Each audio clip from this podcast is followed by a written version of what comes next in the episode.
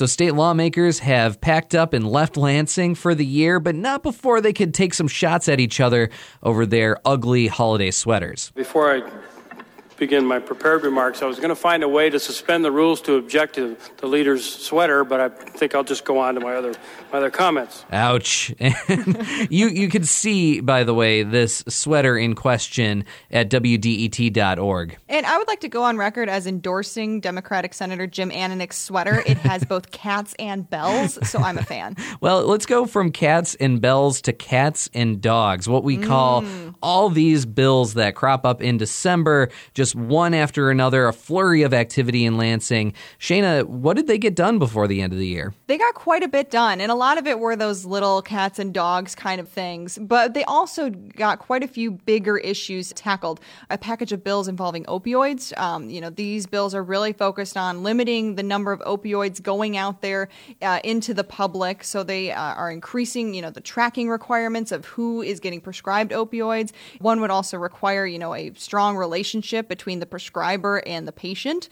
We also saw some changes to local governments and how they handle their pensions. There's going to be some more oversight to that to make sure they don't have a bunch of unfunded liabilities. And we also saw some money is going to be headed towards uh, helping with PFAS. And PFAS is this type of chemical family that has been cropping up in groundwater across the state. And this money is really aimed at helping to clean it up, but also help to increase testing to, you know, kind of figure out what is going on here and why this is popping up in our drinking water in Michigan. So, usually, with a lot of bills coming through the legislature, there's also a lot of things that don't get done as well. What were some of those things this year, Shayna? Absolutely. You're never satisfied, so you got to come back next year. Uh, there is quite a few things that both the Senate Majority Leader and the Speaker of the House are looking to tackle next year. Senate Majority Leader Arlan Meekhof, he really wants to see these uh, open carry bills make their way to the governor's desk. These are bills that caused a lot of controversy. They would allow for people with a special license to open carry in places that they normally can't, like schools and daycares. And then Speaker of the House Tom Leonard, he is really focused on mental health reform, and he really wants to see a lot of changes to the state's mental health system. But he also wants to look at driver responsibility fees. Uh, we've got over 300,000 of our citizens who are currently driving without a driver's license. It's time for us to get that uh, matter resolved when we come back in January.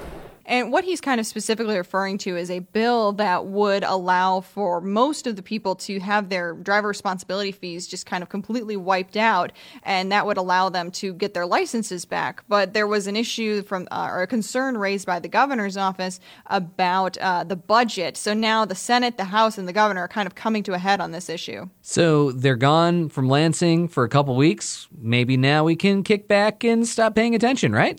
Absolutely not. Ugh. I know. But actually, now is a really good time to kind of, you know, take a step back, you know, maybe pour yourself a cup of cocoa and look through some of these bills that are headed towards the governor's desk. I mean, he's got a he's got quite a stack of them waiting for him. And you know, maybe sift through them. Look for ones that maybe uh, really pertain to you, that you care about, that you feel strongly one way or the other. And you know, he's still working. So pick up the phone to his office and say, "Hey, I you know, pick up your pen and sign that one or maybe set it aside." No rest for the weary. Thanks so much, Shayna. Thank you.